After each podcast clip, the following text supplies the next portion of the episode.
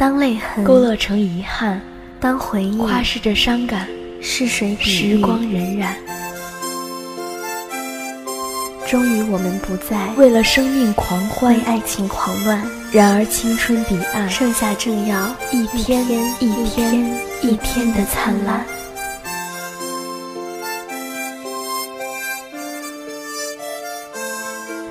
然后呢？一起走吧，一起走吧。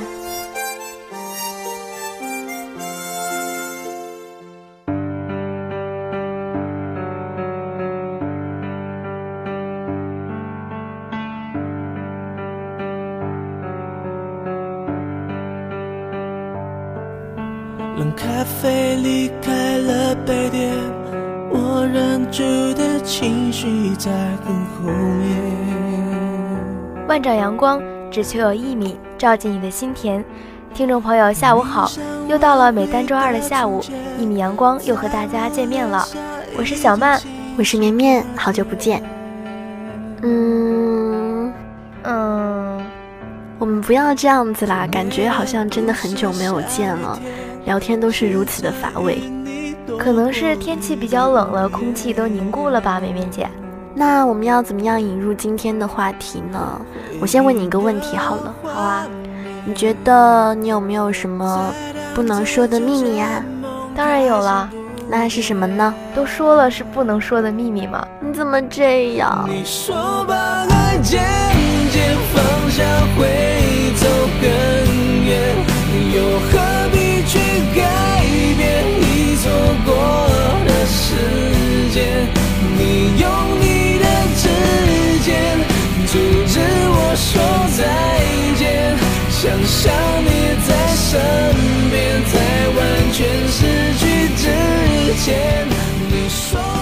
好了，绵绵姐，你要不要这么拼啊？今天我们一米阳光的主题就是不能说的秘密。那我们这期节目岂不是没有什么东西可以讲了吗？都说了是不能说了，怎么会呢？我们是一档心理情感类的节目哦。今天呢，绵绵和小曼就带大家一起走进秘密的世界。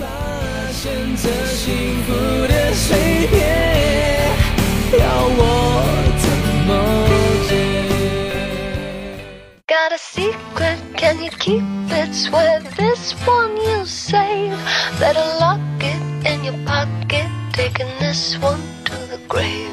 If I show you, then I know you won't tell what I said.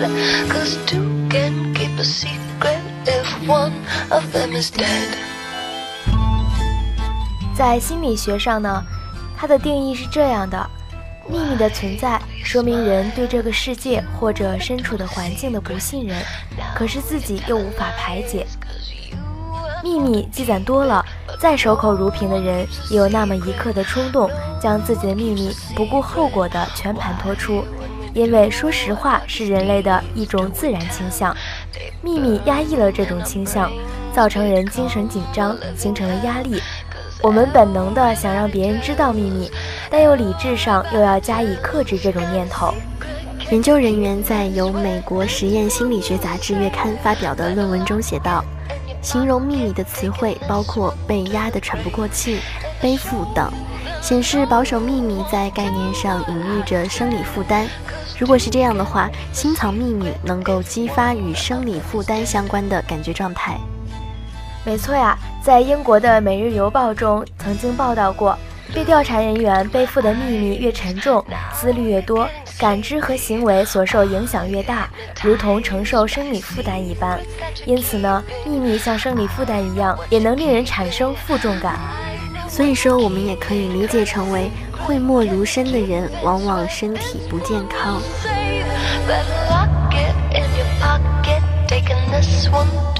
那小曼，你是一个很喜欢保守秘密的人吗？嗯，不算是一个吧。我是比较擅长。分享和倾诉的人，而且我觉得守住一个秘密真的是太辛苦了。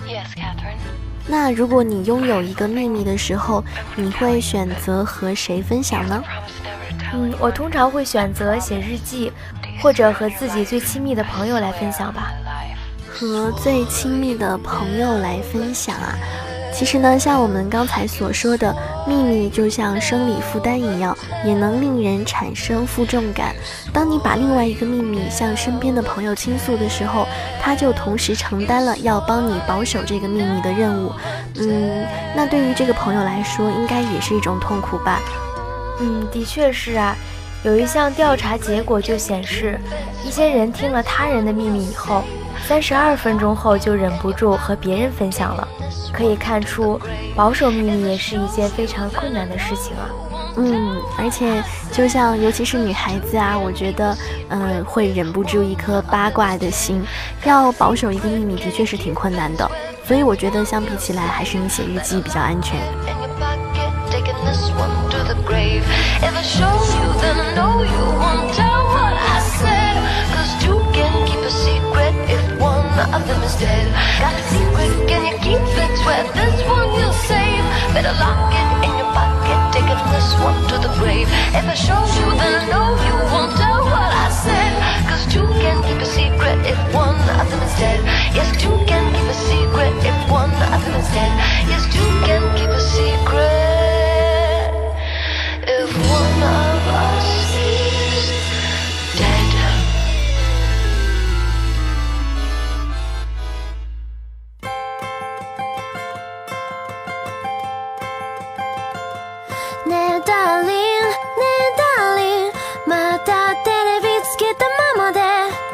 Yeah.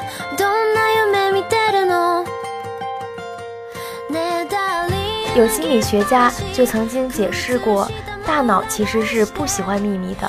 保守秘密令身体压力激素水平升高，你的大脑内部仿佛就在打架，一部分想说出来，另一部分提醒自己不能说。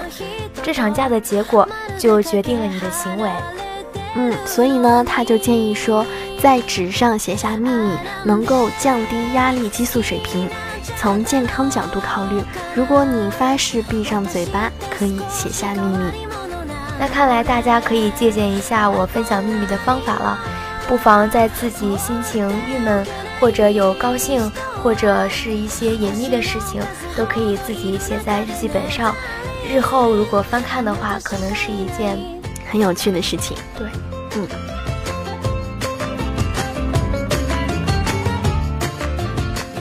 所以说呢，根据这些心理学上的调查研究，我觉得也可以理解成为，其实当你想要向身边的人倾诉一个秘密的时候，也会给身边的人造成负担。我是不是可以这样理解呢？嗯，的确呀。陌生人呢，可能跟倾诉者的生活圈子完全没有交集，也不可能通过隔了几层的关系认识到倾诉者。倾诉者的秘密对于这个陌生人而言是完全没有用处的。即使陌生人把秘密说给另一个圈子的人听，也不会影响到倾诉者的生活和人际。陌生人代表了一个安全的距离和环境，并且双方过程包含了必要的互动，满足了倾诉者交流需要的反馈。尽管倾诉者都以为自己不需要反馈，这就是为什么大多数人都会选择陌生人倾诉自己的秘密了。其实呢，随着年龄的增长，我们会发现拥有越来越多的秘密。嗯，不过很小的时候，那个时候也没有什么秘密的意识。小麦，你是从几岁的时候开始对父母有保守秘密的感觉？几岁嘛？如果说几岁，倒不是很清楚。不过我小时候有偷偷瞒着爸妈去买辣条。买辣条？对呀，因为爸爸妈妈说辣条不卫生，吃了对身体不好。可是自己就是抵不住那种诱惑，然后去偷偷的买。那结果呢？结果是被发现了。那绵绵姐有没有类似的经历呢？嗯，我认真的想了一下，我觉得追溯到那么小的时候，第一次有秘密的感觉就是爸爸妈妈去上班。我在家玩电脑，然后就是好几次啊，就是爸爸妈妈会中途回来，然后我就赶紧赶紧去电脑关好，电视关好，然后躲回房间。而且说到这个，我有一个很好的保守秘密的办法，那能不能给我们分享一下呢？就是当时因为，嗯，大家应该都知道电视看久了，然后它后面会发热嘛。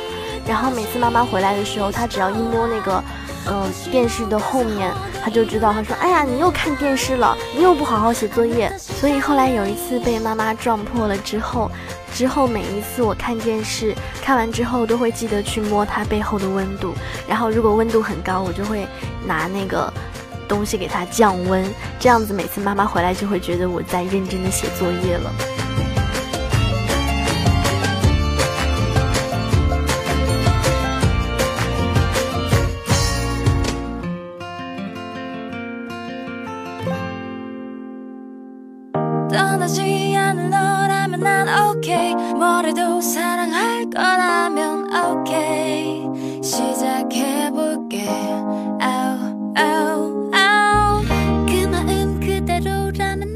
那么，为什么我们这么处心积虑的想隐瞒自己的秘密，都被爸妈发现了呢？嗯，因为我觉得秘密吧，其实是有迹可循的。当你还并不是非常的，嗯，懂得去保守一个秘密的时候，要发现也不是很难啦。因为这个在心理学上其实也是有这个比较科学的说法的。对啊，也就是我们平时表现的种种迹象，都可以是成为读心术的依据。哇，读心术哎！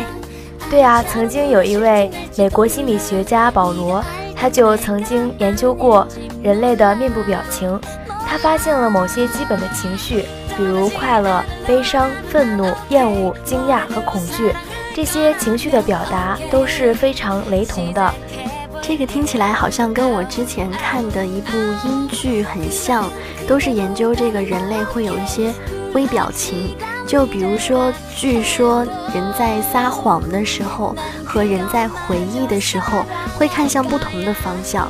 那么接下来我们就和大家一起来分享这些基本表情背后的秘密吧。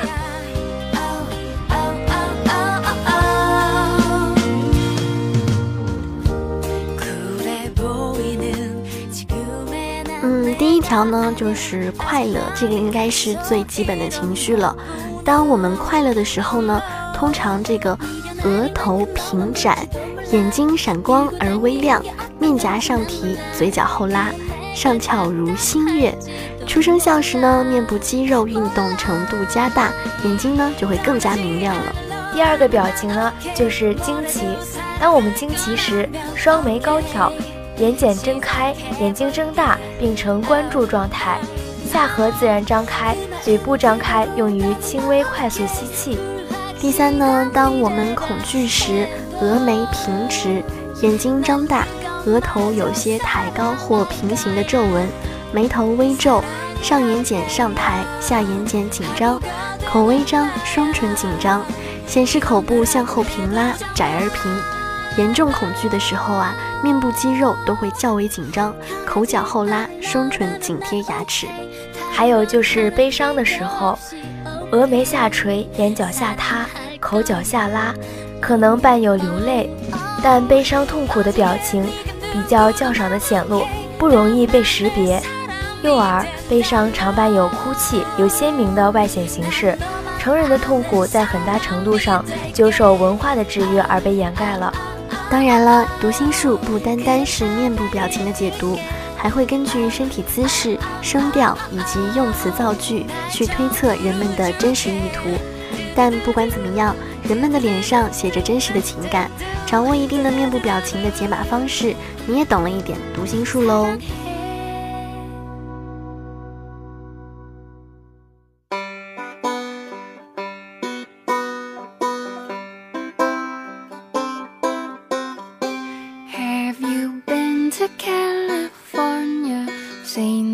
说到姿势啊，其实人与人之间在面对面的情境中，彼此之间的距离还有交往的方式，也可以体现我们内心的想法。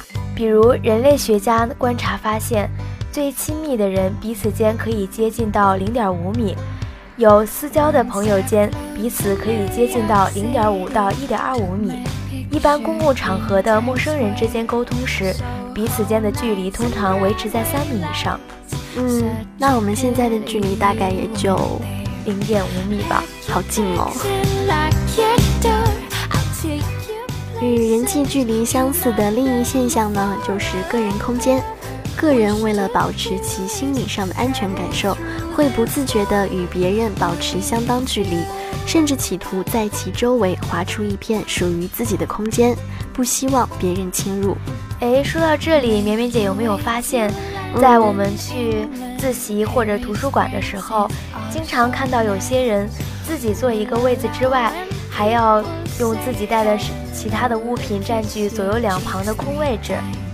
嗯，有啊，我觉得这些人可能也不仅仅是为了占座吧。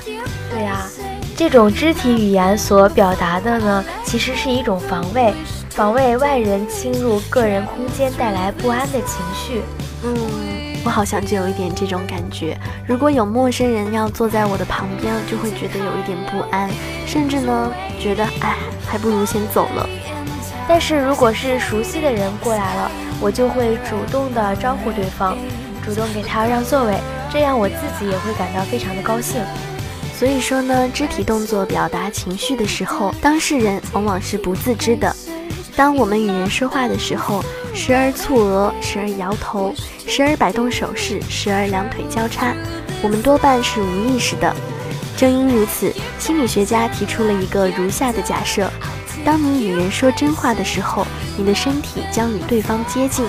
而当你与人说假话的时候，你的身体呢就会离开对方较远了。一个人要向外界传达完整的信息，单纯的语言成分啊只占百分之七，而声调呢则占百分之三十八。另外的百分之五十五信息都需要由非语言的体态来传达。而且呢，因为肢体语言通常是一个人下意识的举动，所以反而很少具有欺骗性呢。Mr. Lovable，想对你说的，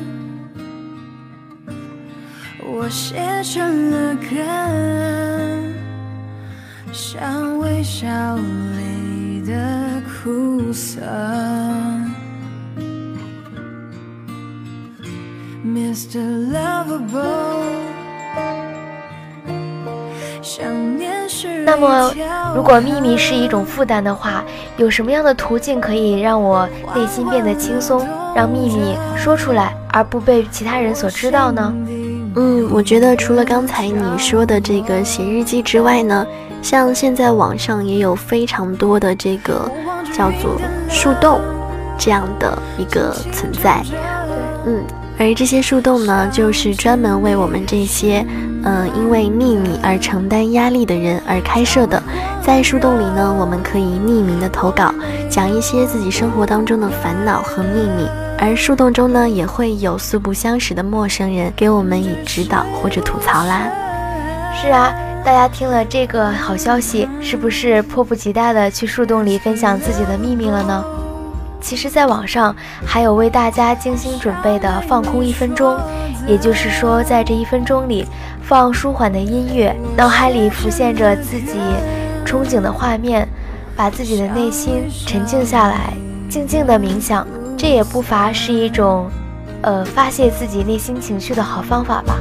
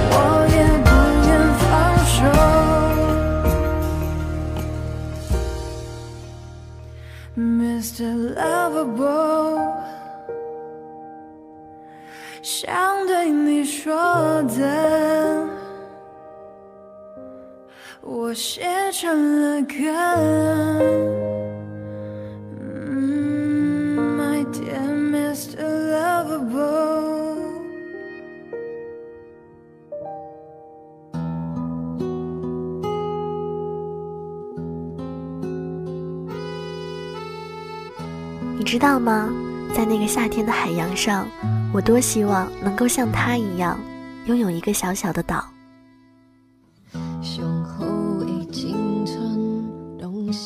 他的岛实在很小，小到每一个住在岛上的居民都不能不相识，不能不相知。船本来已经离开码头，准备驶往另一个更大的岛去了。但是忽然之间，船头换了方向，又朝小岛驶了回去。我问他为什么，是出了什么事吗？他微微一笑，指着把舵的少年说：“不是啦，是他的哥哥有事找他。”码头上并没有什么人，只看见远远的山路上有辆摩托车正往这边驶来。天很蓝，海很静。我们也都静静地坐在甲板上等待着，等待着那越来越近的马达的声音。果然，是少年的哥哥要他去马工带一些修船的零件回来。样品从码头上那只粗壮黝黑的手臂中抛出，轻缓而又准确地被船上另一只同样粗壮黝黑的手臂接住了。没听到有人说谢谢，也没听到什么人说再见。只有船上的少年微微向岸上挥一下手，船就离开了。回头望过去，小岛静静地躺在湛蓝的海上，在几丛毗邻的房屋之间，孩子们正在游戏追逐。用石砌成的屋墙，听说可以支持一千年。灰色的石块在阳光下，有一种令人觉得踏实和安静的色泽。再延伸过来，在岛的这一边，是连绵着的又细又白又温暖的沙滩，长长的一直伸到海里。天气很晴朗，海水因而几乎是透明的。从船边望下去，可以很清楚地看到海底的珊瑚礁。我问他：“这里是你的家乡吗？”是我先生的，他是在这个岛上出生的。他的回答有一种不自觉的欢喜与自豪，让我不得不羡慕起他来。船在海上慢慢的走着，在广阔的海洋上，船是多么自由啊！从小到大一直喜欢坐船，喜欢那一种乘风破浪的欢畅。无论在哪里，往前走的船永远能给我一种欢乐和自由的感觉。但是我现在才明白。所有的快乐和自由都必须要有一个据点，要有一个岛在心里，在扬帆出发的时候，知道自己随时可以回来，那样的旅程才会真正的快乐。原来，自由的后面也要有一种不变的依恋，才能成为真正的自由。我多希望也能够有一个小小的岛。在这个岛上，有我熟悉的朋友，有我亲爱的家人。我多希望也能够有一个岛，在不变的海洋上等待着我。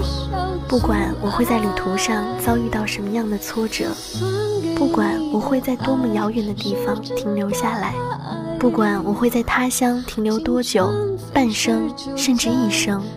只要我心里知道，在不变的海洋上有一个不变的岛在等待着我，那么这人世间一切的颠沛流离与艰难，都是可以忍受，并且可以克服的了。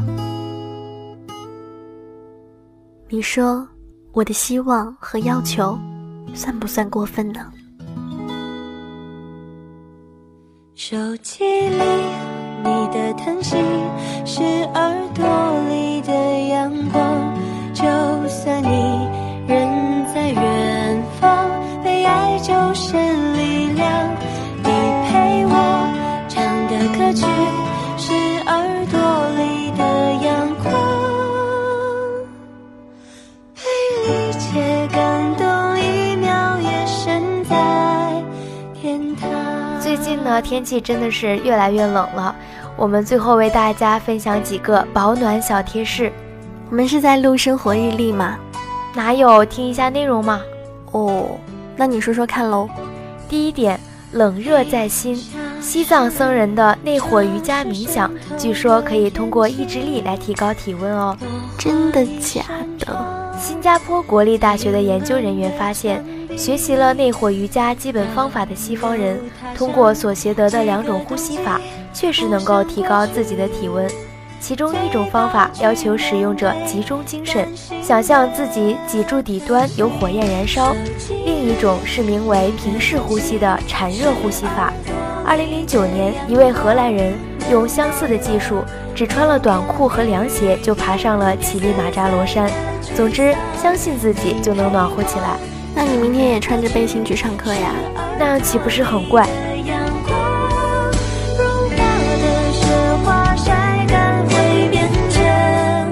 坚强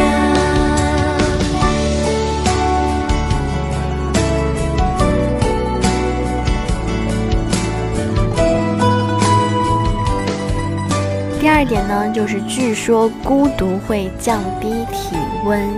多伦多大学的两名研究人员表示，缺乏人际沟通会导致多种身体反应。在其中一份研究中呢，参与者被分为两组，分别回忆自己被大家接受或者被排除在外的经历。随后呢，研究人员让参与者估计室温。结果，回忆被排斥经历的人给出的平均温度更低。在另一份研究中，研究人员让参与者玩虚拟的扔球游戏，在这个过程当中，研究人员会故意让某些人感到自己被排斥，结果恰恰是这些人随后对热食和热饮的欲望更加强烈。手机里你的叹息是耳朵里的阳光。